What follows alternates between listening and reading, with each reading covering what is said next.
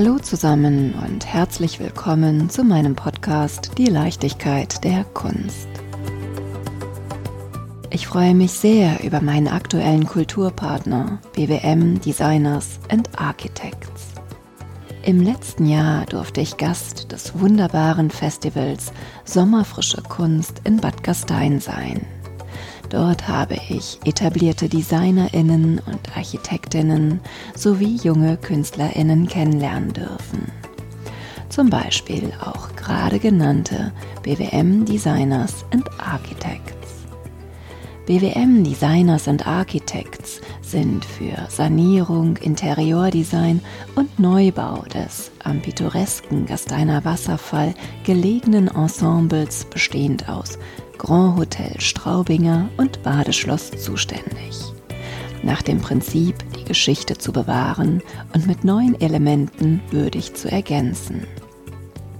Die künftigen Hotels auf 4- und 5-Sterne-Niveau sollen den Straubinger Platz für Gäste und die lokale Bevölkerung gleichermaßen wieder als beliebten Ortskern etablieren. Das Hotelkonzept des Wiener Architekturbüros, das auf eine lange Liste erfolgreich umgesetzter Hospitality-Projekte zurückblicken kann, ist entsprechend offen angelegt. Eröffnet wird diesen September. Kennengelernt habe ich dort auch Max Weiß, einen jungen Hamburger Künstler aus der Klasse von Anselm Reile, der dort im Kraftwerk direkt neben dem berühmten Wasserfall seine Werke ausgestellt hat und den ihr mit dieser Episode näher kennenlernen könnt. Liebes Team von BWM Designers and Architects, herzlichen Dank für euer Engagement. Und euch, liebe Hörende, wünsche ich nun viel Freude beim Hören der Folge Die Welt steht Kopf.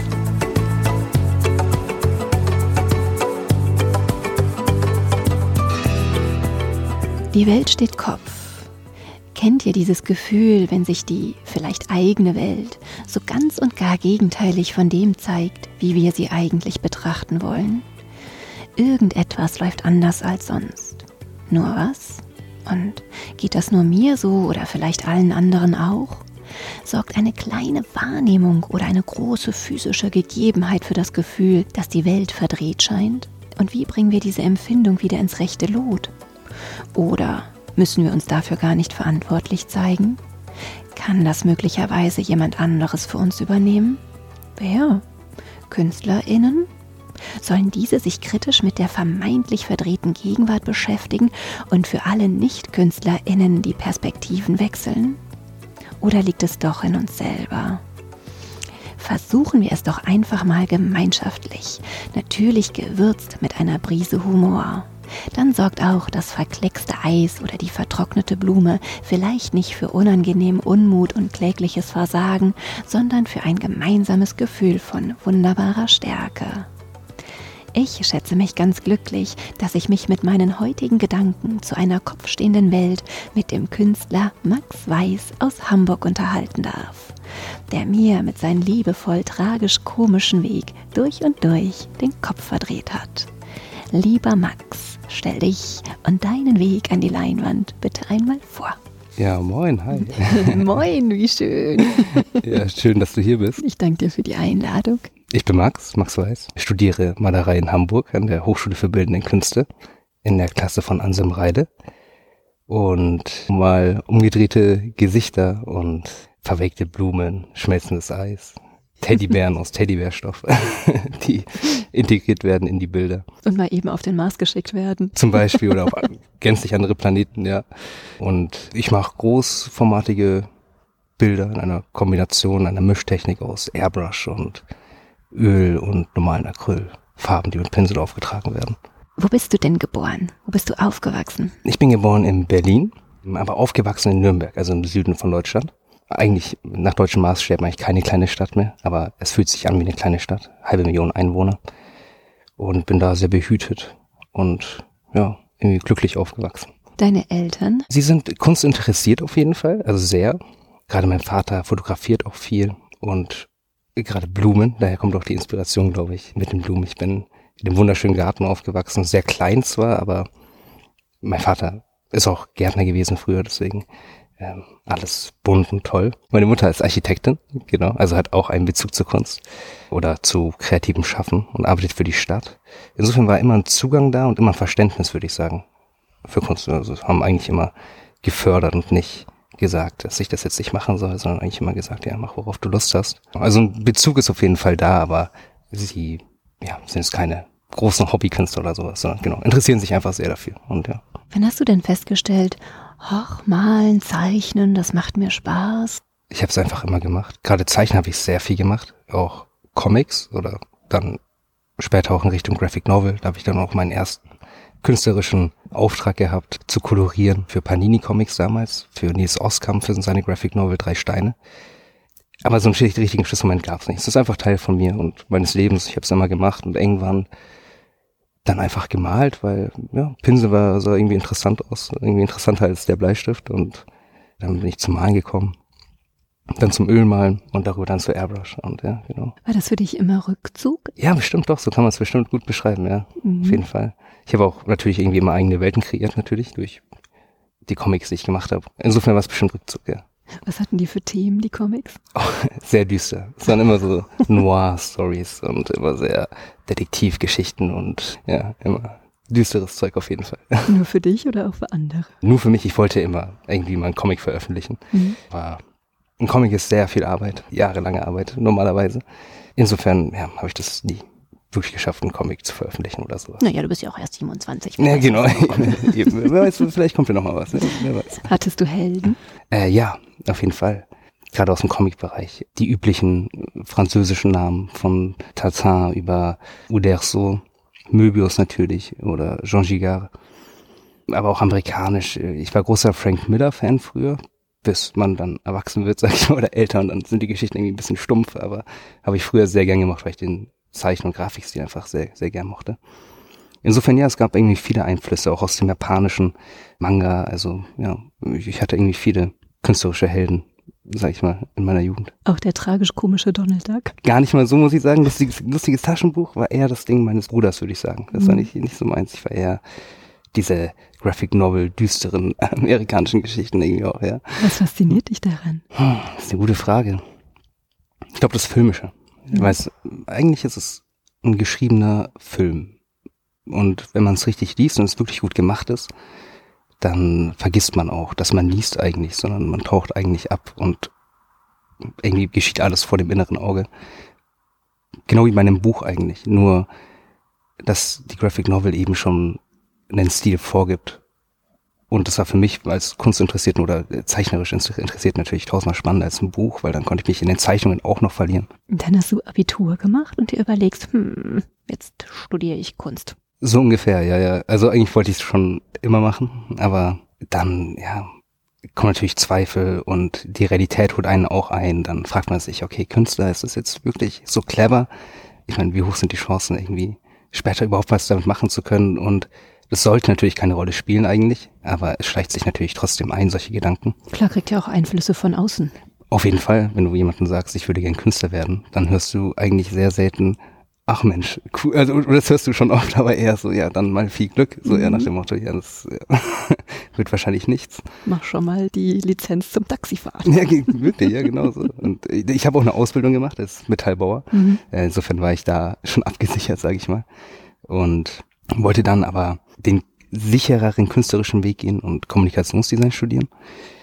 Aber ich bin halt mit einer, ja, Malermappe dahin gekommen. Das hat halt nicht zusammengepasst einfach. Deswegen haben die mir halt auch gesagt, ja, sie sind hier nicht richtig. Also dann habe ich Kunstgeschichte und Geschichte studiert, weil ich dachte, okay, jetzt mache ich mal eine Malermappe, die wirklich, also speziell für Malerei gedacht ist.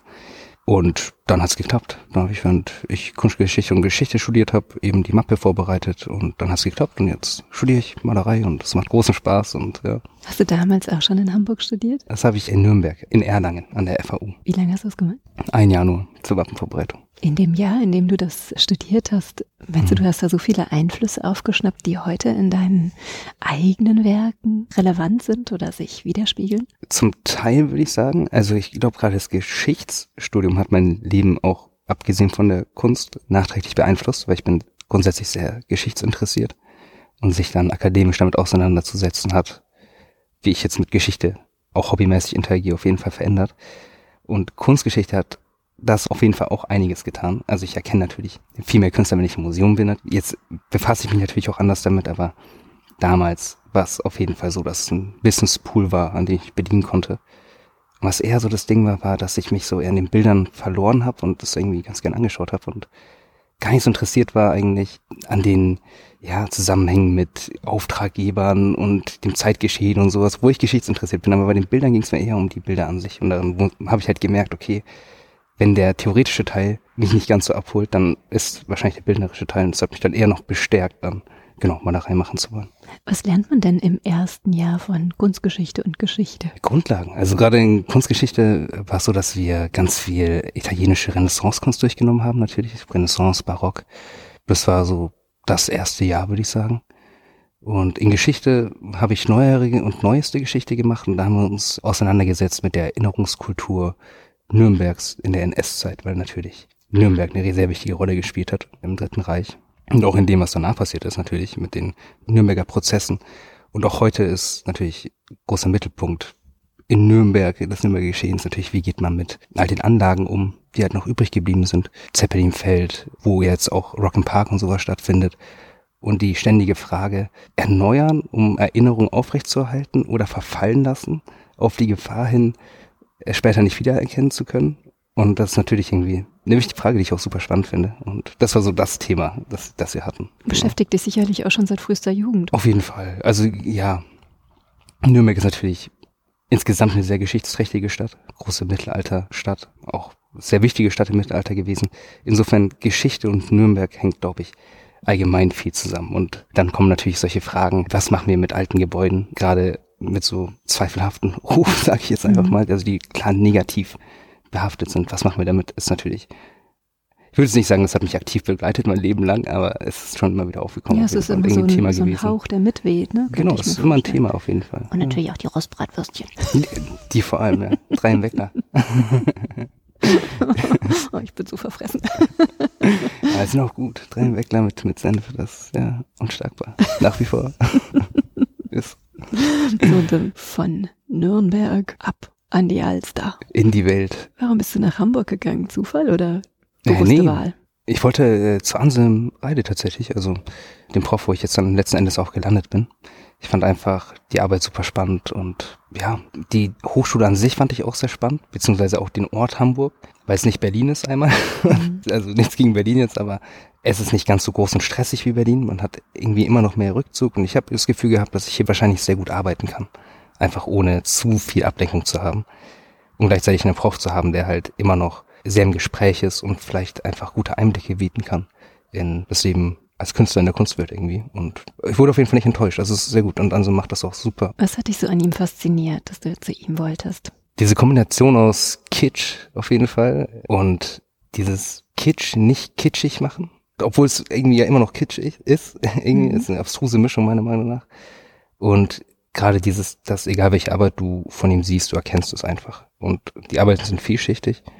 Und das finde ich aber sehr spannend. Einfach eine Bildsprache zu entwickeln, die immer wieder erkennbar ist. Ist auch was, was ich irgendwie versuche zu machen. Und ja, ich glaube, da kann man einfach sehr viel lernen in dieser Richtung von ihm. Ja. Was ist ihm wichtig? Die Farben auf jeden Fall. Schritte. Man möchte fast schon sagen hässliche Farben irgendwie.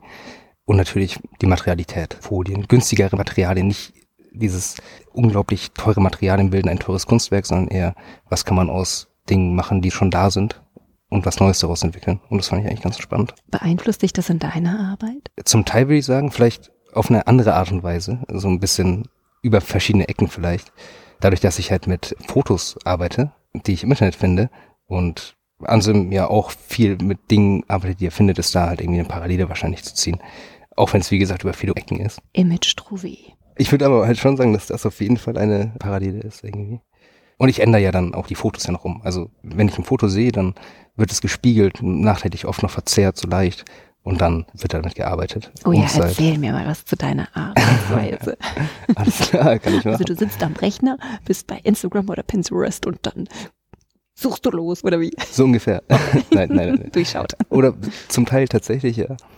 Pinterest jetzt nicht so, eher Instagram. Mhm. Es gibt eigentlich zwei Ansätze, würde ich sagen. Es gibt einmal den, das Hirn ausschalten und einfach schauen, was mich inspiriert auf Instagram, speziell Instagram, weil ich finde, dass Instagram irgendwie diese seltsame Scheinwelt ist. Mhm. So ist irgendwie ein komischer Ort und ich finde es super interessant zu sehen, wie Menschen ihr Leben darauf teilen und dann diese Fotos zu nehmen eben und daraus das eigenes zu machen. Das ist quasi automatisch ein Spiegel, meiner Meinung nach. Also irgendwie ist es ein direkter Einblick ins Zeitgeschehen eigentlich. Und die andere Methode ist, dass ich schon ein Bild im Kopf habe irgendwie und dann gezielt nach Vorlagen suche. Und oft ändert sich das dann, je nachdem, was für Vorlagen ich dann finde und dann kombiniere ich auch auf Dinge. Aber es geht eigentlich darum, dass jedes Bild einen gewissen Anker in der Wirklichkeit hat. Und dann komponierst du diese unterschiedlichen Fundstücke am Rechner und bringst es dann via Airbrush auf die Leinwand. Genau, nur ohne den Rechner sozusagen. Mhm. Also ich versuche das so wenig digital zu machen, wie es irgendwie geht. Also ich nehme mir die Vorlage, ich spiegel sie. Das ist für mich eine Art auf den Kopf stellen, was quasi mit den Gesichtern passiert, ist mhm. dieses Spiegeln der Realität, wenn ich das Bild spiegel. Und dann manchmal am Rechner, wenn ich finde, dass es gut dazu passt, dann wird es dann auch am Rechner verzerrt leicht. Aber das Spiegeln ist vor allem das Wichtige. Airbrush, das mutet ja auch schon so ein bisschen Verzerrung an. Ne? Auf jeden Fall und auch digital. Es sieht halt super digital aus. Auch dieser Blur. Ich finde, da, da kann man viel draus machen aus dieser Kombination mit diesem Scharf, was man in der Wirklichkeit findet und dann das versuchen so umzuändern, dass man es nicht wiedererkennt, aber trotzdem es ist interessant zu wissen, dass es trotzdem irgendwie in der Wirklichkeit stattgefunden hat. Und hast du nach einem Weg gesucht, wie man die Welt verzerrt darstellen kann, oder ist es ein Zufallsprodukt? Ich würde schon sagen, dass ich ein bisschen danach gesucht habe. Also ich kann mal sagen, wie ich zu Airbrush gekommen bin. Mhm. Also Gerne. ich habe eigentlich am Anfang Öl gemalt und große Porträts oder eigentlich was ich jetzt auch mache, also auch Gruppenbilder, Pärchen, all solche Dinge und die dann vermalt, bis dieser Blur entsteht. Und das ist aber sehr, sehr viel Arbeit mit Ölfarben. Und es hat mich aber nicht gestört, weil es einfach auch Spaß gemacht hat und es auch immer noch tut. Also ich liebe immer noch Ölmalen. Und dann hat aber mein Atelierkollege und Kommilitone Xu, Xu Wang, hat mich dann in die Airbrush eingeführt, weil er sich auch eine geholt hat. Dann habe ich es ausprobiert und fand es direkt mega nice und hat mir dann auch eine so günstige geholt. Dann haben wir so parallel irgendwie angefangen damit zu arbeiten und dann ist so nach Und hat es direkt geklappt. Also in meiner frühesten Jugend, mhm. ich verrate jetzt an der Stelle, habe ich mal ein bisschen gesprayt. Also nur ganz. Okay, okay. illegal, illegal. Niemals. Natürlich niemals. Nein, wirklich nicht. Aber ich erinnere mich, ich habe dann die Dose in die Hand genommen mhm. und da waren auch so ein paar Sprayer dabei und die haben mir genau verklickert, wie ich es zu machen habe und es sah so schrottig aus, es ist verlaufen und äh, direkt die Finger davon gelassen. Da habe ich kein Talent. So sah meine ersten Versuche aus, ja. Auch genau so. mit Nasen und eigentlich nur Kleckse. Genauso war meine erste Erfahrung mit Airbrush. Ich habe es in die Hand genommen, dachte mir, oh je, das, äh, alles klar. Aber du hast dich nicht demotivieren lassen wie ich. Nee, es hat dann irgendwie auch Spaß gemacht. Es ist natürlich auch irgendwie keine richtige Competition, so würde ich es nicht nennen, aber so, so ein freundschaftliches, spielerisches Ausprobieren und dann ist natürlich toll, wir haben dann irgendwie auch gegenseitig Sachen rausgefunden, die wir uns auch gegenseitig erklärt haben und gesagt haben. Insofern war es irgendwie auch ein gemeinschaftliches Lernen und ich glaube, das hat mich so ein beigeblieben. Man muss auch dazu sagen, dass Airbrush natürlich etwas ist, was am Anfang bisschen komisch ist vom Halten her, dann aber doch recht leicht zu lernen, dann aber wieder schwer zu meistern. Also es ist irgendwie so ein bisschen, mhm. es hat so seine Ecken und Kanten und seine Kurven, aber es macht viel Spaß und die Effekte sind natürlich mega. Und dieser Blur, eben um den es mir ja geht, ist ja schon automatisch drin. Also ich muss mich ja jetzt nicht hinstellen und sehr lange Öl malen, sondern ich habe einen sehr ähnlichen Effekt, der natürlich einen anderen Look hat. Also es ist natürlich digitaler, ist wirklich ganz so organisch und malerisch natürlich wie Öl. Also versuche ich dann ja wieder aufzugreifen mit den Blumen, die dann gemalt werden, damit es nicht nur gesprayt ist. Und das ist Öl? Das ist dann Öl, mhm. genau, genau. Also die Öl ist auch immer noch Teil davon. Es wirkt ja auch so raffiniert, wenn du dieses blurige mhm. Airbrush Liebespaar hast und dann knallt dir da so eine verwelkte Ölblume rein. Die auch noch richtig dick aufgetragen ist. Mhm. Das ist ja, soll eigentlich auch ein bisschen 3D rauskommen aus ja, dem Bild. So. Ja. Genau. Und eigentlich finde ich es cool, wieder mehr zu malen. Und das ist jetzt auch so ein Ding für die Zukunft. Ja, mal sehen. Also es sind ein paar Dinge. Ideen habe ich auf jeden Fall. Also, ja. ja, Gott sei Dank, es wäre ja schlimm, wenn ich. Ja, stimmt, ist ja natürlich blöd, wenn so jetzt vorbei wäre. abgeschlossen. genau. Danke, mein Werk. Bachelor und dann machst du es. Nein, du musst weitermachen. Ich liebe deine Werke. Dankeschön, das freut mich sehr. Das erste Mal gesehen habe ich deine Werke 2022 mhm. hoch oben auf dem Berg in Bad Gastein. In den Alpen. In genau. den Alpen, genau. Sommerfrische Kunst. Draußen hat's geschüttet ohne Ende. Stimmt. War, war das bei der Wanderung? Mhm. Ja, ne? Ja. ja. genau. Am Abend vorher. Und am nächsten Tag ging es dann ab zu Olaf Holzapfel. Stimmt, oh je, das war ja. War wunderschön, aber ja, nass. nass. Und klar, die Melancholie in Bad Gastein, die ist ja schon ganz besonders. Mhm. Es wirkt alles so imposant. Man sagt das New York der Alpen. Gleichzeitig aber auch super morbide. Viele Bauten wirken verlassen. Dann spürt man aber auch wieder den Geist der großen Motivation. Es wird viel neu gebaut und sehr ästhetisch umgesetzt.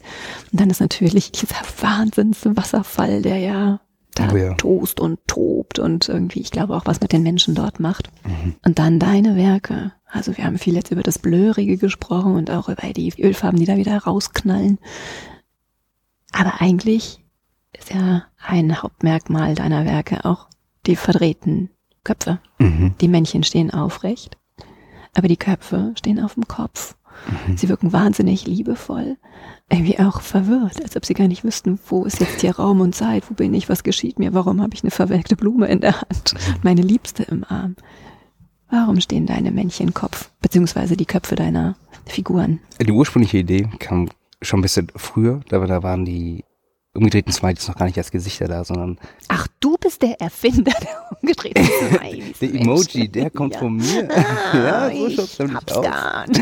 Ja, aber damals habe ich noch schon in die Bilder eingebaut, aber tatsächlich eigentlich eine 1 zu 1 Kopie von diesem WhatsApp-Emoji und den dann den Klam also an den Schuhen an, als, als Marke dann quasi integriert und auf die Klamotten der Figuren. Und als dann klassisches Porträtmalen irgendwie immer langweiliger wurde, weil es irgendwie auch ein bisschen repetitiv ist, für mich irgendwie, musste was Neues her und dann die Ideen war jetzt nicht allzu fern, vielleicht diesen Smiley, den ich eh schon die ganze Zeit integriere, irgendwie den Figuren quasi zu verpassen. Und natürlich gibt es eine tiefere Bedeutung hinter dem Smiley als, als, als eine Art Projektionsfläche, würde ich jetzt Die vielleicht lieben mal. Hörenden, entschuldige, dass ich dir ins Wort Nee. falle. Es ist jetzt ein wenig witzig. Wir sitzen in der Aula der HFBK, in der gerne auch mal die Aktkurse Genau. stattfinden. Und ich habe Max gesagt, als wir hier einkamen, so, und jetzt musst du dich hier psychisch ausziehen, wenn wir hier schon in den Aktkurs gehen. Also erzähl mir die Ich bin tiefere Bedeutung. Das Aktmodel. Genau. Leg los. ist ein bisschen schwer, wo, wo man da anfängt. Auch bei der Ähm, Stunde Null. Schon- Okay, okay, okay. Also der Smiley an sich ist humoristisch gedacht, aber auch nicht humoristisch gedacht. Es sind eigentlich immer Situationen dargestellt, die auf den ersten Blick vielleicht gar nicht negativ wirken, aber wenn man es dann in Kombination mit dem Titel betrachtet oder sich auch ein bisschen dann vielleicht eingehender damit beschäftigt, falls man das möchte, ist natürlich jetzt keine Pflicht, sind es dann doch eher bösere Bilder, würde ich jetzt einfach mal sagen. Und oft geht es um so einen Moment der Realisation der Figuren. Deswegen fand ich so witzig, als du gesagt hast, so, dass die Figuren wie so verwirrt irgendwie oft aussehen. Sollen sie auch genauso eigentlich wie so eine Art Puppen, wenn man so möchte, die so einen Moment der Realisation bekommen, dass irgendwie doch nicht alles so nice ist und Mhm. sich dem aber aussetzen müssen. Vielleicht, also die können irgendwie nichts dagegen machen, wie in echt auch, wenn eine Beziehung zerbricht beispielsweise. Was willst du da machen? Da stehst du erstmal da und dann schaust du halt blöd und genau dieses Gesicht ist quasi dieser Emoji, dieses man muss irgendwie drüber lachen und auch immer noch gute Laune oder gute Miene zu bösen Spiel machen, obwohl gerade vielleicht alles nicht so gut läuft. Und nach außen hin präsentiert man es in, ja, wie die Bilder auch, bunte Farben, alles hell und ästhetisch weiß ich jetzt nicht, aber zumindest positiv assoziiert, würde ich sagen. Und dahinter versteckt eben dann negativ assoziiert. Und genauso ist dieser Smiley-Gesicht eigentlich auch, weil der Smiley wirkt total harmlos, aber er soll eigentlich was Negatives darstellen, sozusagen. Sind es deine Erfahrungen, die in deine Bilder mitwirken? Äh, Zum Teil auf jeden Fall, ja. Aber ich versuche es nicht als Tagebuch zu führen oder sowas oder auch nicht zu persönlich zu werden in den Arbeiten. Jetzt aus keinem bestimmten Grund, aber eigentlich finde ich es spannender, auch zu nehmen, was mir andere Leute erzählen oder was ich so mitbekomme und was auch um mich herum passiert. Weil eigentlich geht es darum, eine, ja, kleine Probleme und große Probleme zu haben, die wir alle teilen irgendwie, um damit Klar, Liebeskummer kennt jeder. Genau, aber auch darüber hinaus einfach Liebeskummer, Freundschaften, Erwartungen, die zum Beispiel irgendwie auch gebrochen werden. All diese Dinge, die wir alle irgendwie erleben. Natürlich einer erleben es mehr, die anderen weniger. Aber dass irgendwie jeder hoffentlich ein Bild findet, von dem man sagt, ja, das hatte ich irgendwie auch schon mal genau. Dieses Gefühl, was diese Person jetzt quasi durchmacht. Das ist so ein bisschen die Idee dahinter. Und eben auch dieses Auseinandersetzen mit negativen Themen auf eine Art und Weise, dass man nicht schwer danach sich fühlt oder sowas, sondern eigentlich, ja, ganz happy. Ist abstrus, es soll einfach abstrus sein. So ein bisschen John Irving, Wes Anderson mäßig vielleicht, würde ich mal vergleichen, was Humor angeht. Durchlebst du die Gefühle dann auch regelrecht? Das ist eine gute Frage. Zum Teil, würde ich sagen, ja. Wenn es ein für mich wichtiges Bild ist, natürlich, dann durchlebe ich gewisse Dinge natürlich irgendwie nochmal. Welches zum Beispiel? Es gibt jetzt ein aktuelles, das heißt Big City Dream. Und es ist ursprünglich Your Advertisement, wo eine Frau, ich glaube, Lisa Taylor, wird gebissen von einem Hund. Und im Original passiert nichts im Hintergrund. Bei mir ist aber ein Feuerwerk im Hintergrund und diese Kombination aus Glamour und irgendwie diesen, ja, dieser Hund, der einfach auch zubeißt. So, so ein bisschen meine persönlichen Erwartungen darin widerspiegeln, wie es so ist, in eine Großstadt zu ziehen. Also in eine richtige Großstadt. Ich komme aus einer Großstadt, aber in eine richtige Großstadt. Speziell in der Zeit, wo Corona ausgebrochen ist und dann natürlich irgendwie man erstmal dasteht und die nächsten drei Jahre irgendwie nicht so nice werden. Insofern geht's bei dem Bild speziell, oder hatte ich das Gefühl, nochmal für mich persönlich damit aufzuräumen irgendwie und zu sagen, ja, ja, die Erwartungen war da, wurde jetzt nicht ganz so erfüllt, aber blöd ist es auch nicht, ich mag es sehr gerne hier. Aber einfach, genau, dass diese Erwartung, dass die Großstadt das ist, wo man hin muss, vielleicht gar nicht so richtig ist. Für mich war es richtig, aber vielleicht ist es nicht für jeden richtig. Also nicht mhm. jeder muss in eine Großstadt gehen. Das ist so, ja, deswegen Big City Dream. Und die drei Bilder mit dem Eis, die hattest du auch bei der Sommerfrische Kunst von Andrea von Götz ausgestellt. Mhm. Genau, das sind drei Bilder gewesen.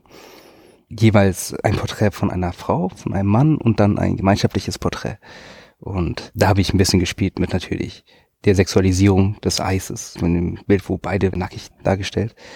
Ich fand es irgendwie ganz witzig, weil natürlich hast du diese sexuelle Komponente, dieses drippige Eis und beide irgendwie in ihrem Ding. Und wenn du aber das Bild ausklammerst, nur die beiden betrachtest, ist eigentlich ein nerviges Bild. Oder nicht nervig vom Aussehen her, aber nervig von der Situation her. Leute, die da stehen und das Eis läuft überall hin und man kann es nicht schnell genug essen. Und das ist so ein bisschen die Idee. Auch wieder eigentlich ein super kleines Problem. Spätestens Eis ist jetzt nicht das Schlimmste, was einem passieren kann. Nee, weiß Gott nicht. Kenne ich zu Genüge. Aber groß genug, dass es nervt. Ja. Und deswegen ja, muss es Teil der Bilder werden. Ja, und auch so eine Situation, die nervt ja auch das Umfeld, wenn man selber anfängt, hektisch nach Servietten zu suchen. Fall. Und ja, und alles babbt und das ist so einfach nervig, ja. Aber dann eben auch was Positives dann dazwischen rauszumachen. Und dann aber wiederum negativ verankert, weil das Eis schmilzt, das könnte jetzt alles bedeuten. Also vielleicht klappt es im Bett vielleicht nicht ganz so gut, wie die beiden sich das vorstellen oder sowas. Wobei man sagt doch auch, das Eis ist geschmolzen oder das Eis ist gebrochen. Ah, aber es ist geschmolzen bei dir und nicht gebrochen. Genau, genau. genau. Interessanter Punkt. Ja, ich merke beim Reden. du hast gerade schon so zwei, drei Titel angesprochen. Mhm. Woher nimmst du die Inspiration für deine Titel und welche Bedeutung steckt dahinter? Sind sie wichtig? Sie sind sehr wichtig, würde ich sagen. Ein fester Bestandteil, weil sie oft so einen Hint geben, welche Richtung es geht. Manchmal sehr offensichtlich, manchmal nicht so offensichtlich. Und es ist wirklich sehr unterschiedlich, wo ich die Titel hernehme. Oft aus Songtexten, würde ich sagen. Großer Teil.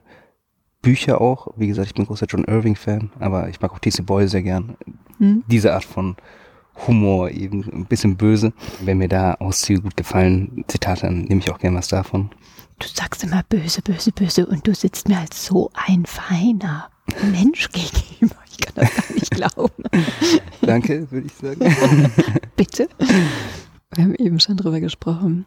Der Plüsch-Teddybär, der da, weiß ich ja, nicht, ob er mit. Dem Astronaut, ja. ja. Genau, ob er mit ins All fliegt. Hat ja irgendwie was Rührseliges, ne? Das, was man mit so einem Astronauten verbindet, ist ja eher was sehr Maskulines und Mutiges und so. Und dann hockt er da mit so einem pinken ja. Plüsch.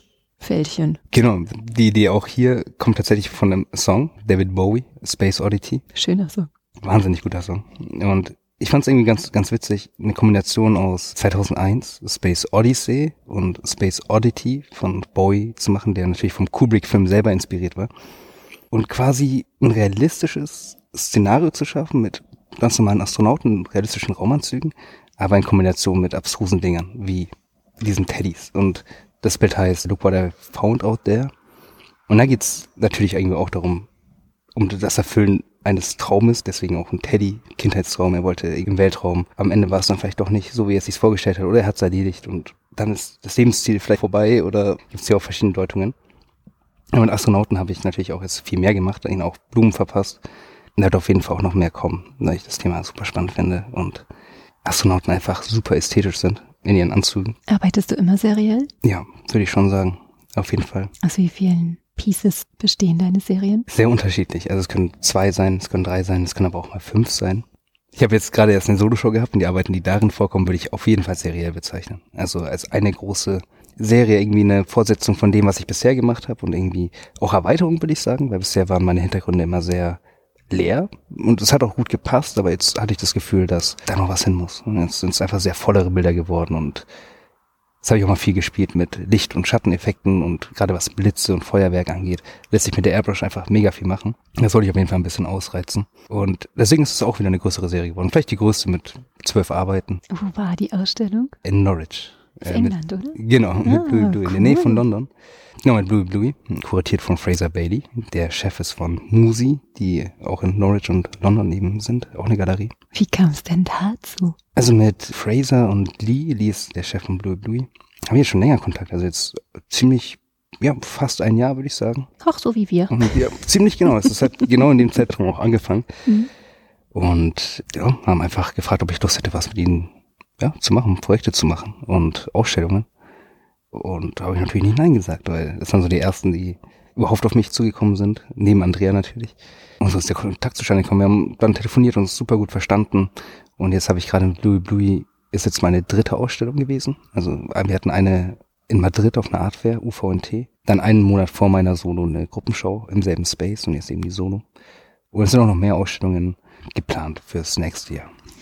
Und wie kam es denn, dass du nach Bad Gastein gegangen bist? Wir hatten eine Jahresausstellung und Andrea ist durch die Räume gelaufen, hat nach Leuten gesucht, die sie gerne da ausstellen würde und hat dann eben angefragt bei mir und bei anderen Leuten aus der Universität. Und so kam das auf ganz natürlichem Wege, würde ich sagen. Und ich hatte super viel Lust und auch Hü zum Beispiel hat mit ausgestellt und äh, ich und ich wollten immer zusammen ausstellen. Wir hatten später ja auch mit Andrea zusammen auch eine Trio-Ausstellung. Hier macht diese Donuts, ne? Genau, ganz Mhm. genau, ja. Hammerarbeiten, also unglaublich.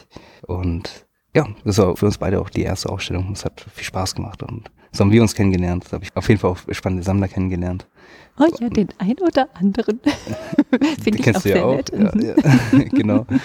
Und auch natürlich viel neue Arbeiten gesehen und es war einfach mega cool. Einfach auch die Umgebung war was ganz anderes in den Alpen. Und wie du es vorhin auch schon perfekt beschrieben hast, irgendwie ist Bad Gastein so ein Ort des immer wieder zerfallenden und aufbauenden irgendwie. Das ist so ein Zyklus, der da anscheinend herrscht. Und ich bin froh, es in einem Jahr erwischt zu haben, wo irgendwie ein positiver Zyklus ist. Obwohl der, glaube glaub ich, St. Andrea da ist eh, ist äh, Bad ja sowieso Mhm. sehr stark im Kommen.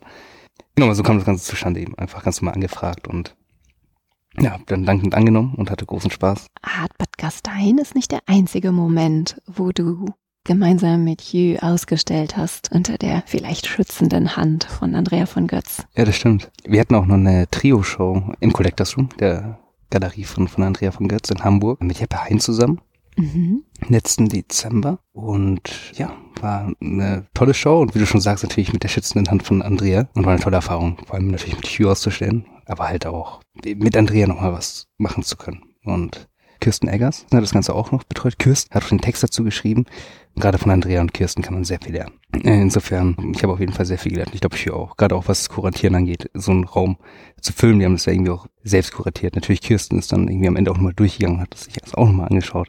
Und am Ende haben wir zu viel sozusagen alles gemacht und haben wir sehr viel gelernt. Und ja, aber am Ende war es eine geile Erfahrung. Und auch natürlich mit Heinz zusammen ausstellen zu dürfen, natürlich auch eine große Ehre.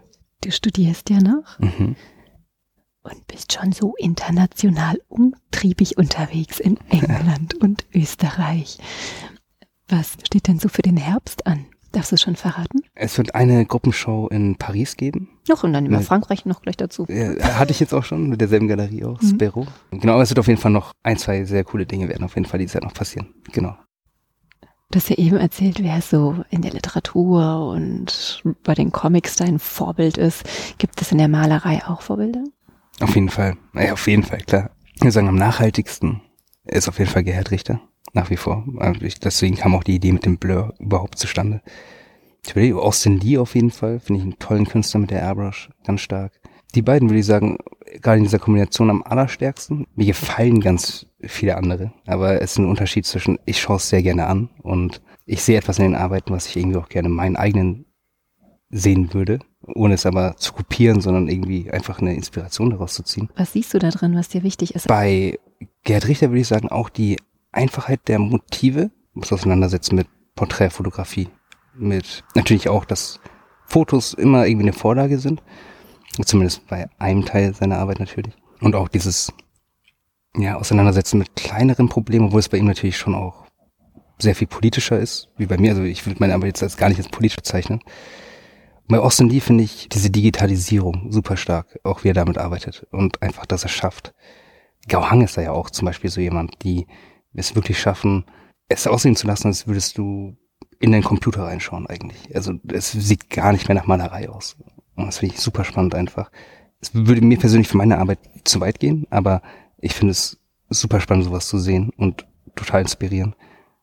Und zeigt halt, wie weit mittlerweile die Leute das Digitale in die reale Welt holen können. Und es sieht eins zu eins so aus. Und das ist KI? fantastisch. Ist das auch ein Thema? Gerade aktuell ist natürlich KI ein sehr großes Thema, oder? Ich meine, mit Bildern, die generiert werden von KIs innerhalb von wenigen Augenblicken. Und es gibt ja auch jetzt die ersten Künstler. Daniel Arschen habe ich jetzt gesehen, hat es ja gemacht, dass er eine KI gefüttert hat mit Infos zu seinen Arbeiten und dann malt er das Bild ab, was die KI rausspuckt. Für mich persönlich ist jetzt KI kein so großes Thema. Ich will es auch nicht damit arbeiten. Also ich will es nicht ausschließen, aber jetzt aktuell nicht.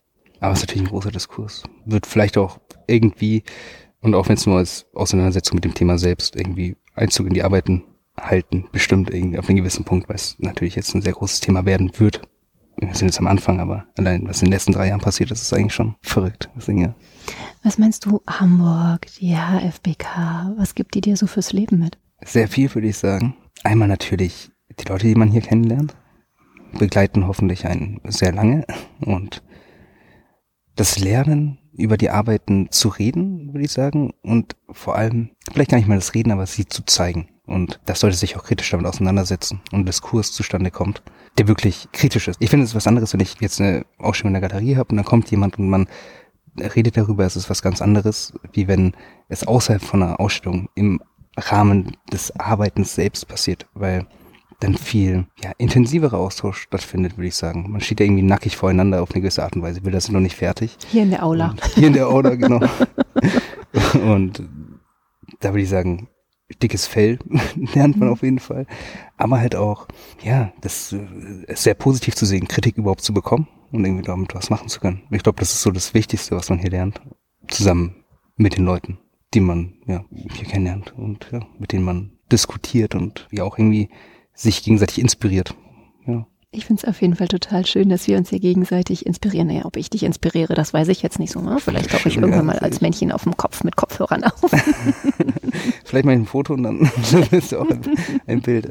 mit Blur, bitte. Genau. auf jeden Fall habe ich mich riesig gefreut, dass wir uns hier so schön ausgetauscht haben und dass ich dich kennenlernen durfte hier in deiner Arbeitsumgebung, einen Blick in dein Atelier werfen durfte. Und ich bin ein großer Fan deiner Werke und drücke dir für Dank. die Zukunft alle meine Daumen, die ich habe. Gut, zwei an der Zahl, aber noch. Besser als keiner. Ja. ja, ich freue mich auch. Also vielen Dank, dass ich hier sein durfte. Das ist immer wieder schön. Das freut mich.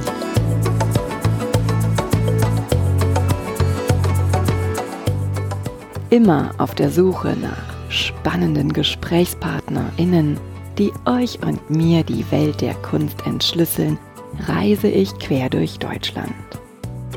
Wenn du die Reisen von Die Leichtigkeit der Kunst unterstützen möchtest, dann freue ich mich sehr über deine Kulturpartnerschaft. Geht auch ganz einfach via paypal.me slash Leichtigkeit der Kunst oder mit einer goldenen, silbernen oder bronzenen Mitgliedschaft über steadyhq.com slash die Leichtigkeit der Kunst. Bedanken möchte ich mich von ganzem Herzen bei allen Hörenden, die bereits die ein oder andere Reise unterstützt haben. PS, ihr möchtet mehr über die Leichtigkeit der Kunst erfahren und mal einen Blick hinter die Kulisse werfen? Dann habe ich einen Tipp. Tragt euch in den Newsletter bei steadyhq.com slash die Leichtigkeit der Kunst ein. Ihr habt Fragen, Anregungen und Feedback, dann schickt mir gerne eine E-Mail an claudia at dieleichtigkeitderkunst.de. Und wenn ihr mögt, dann freue ich mich sehr über euer Like und eine Bewertung. Ihr möchtet weitere Informationen? Dann schaut auf meiner Website unter www.dieleichtigkeitderkunst.de. Und nun von Herzen Dank.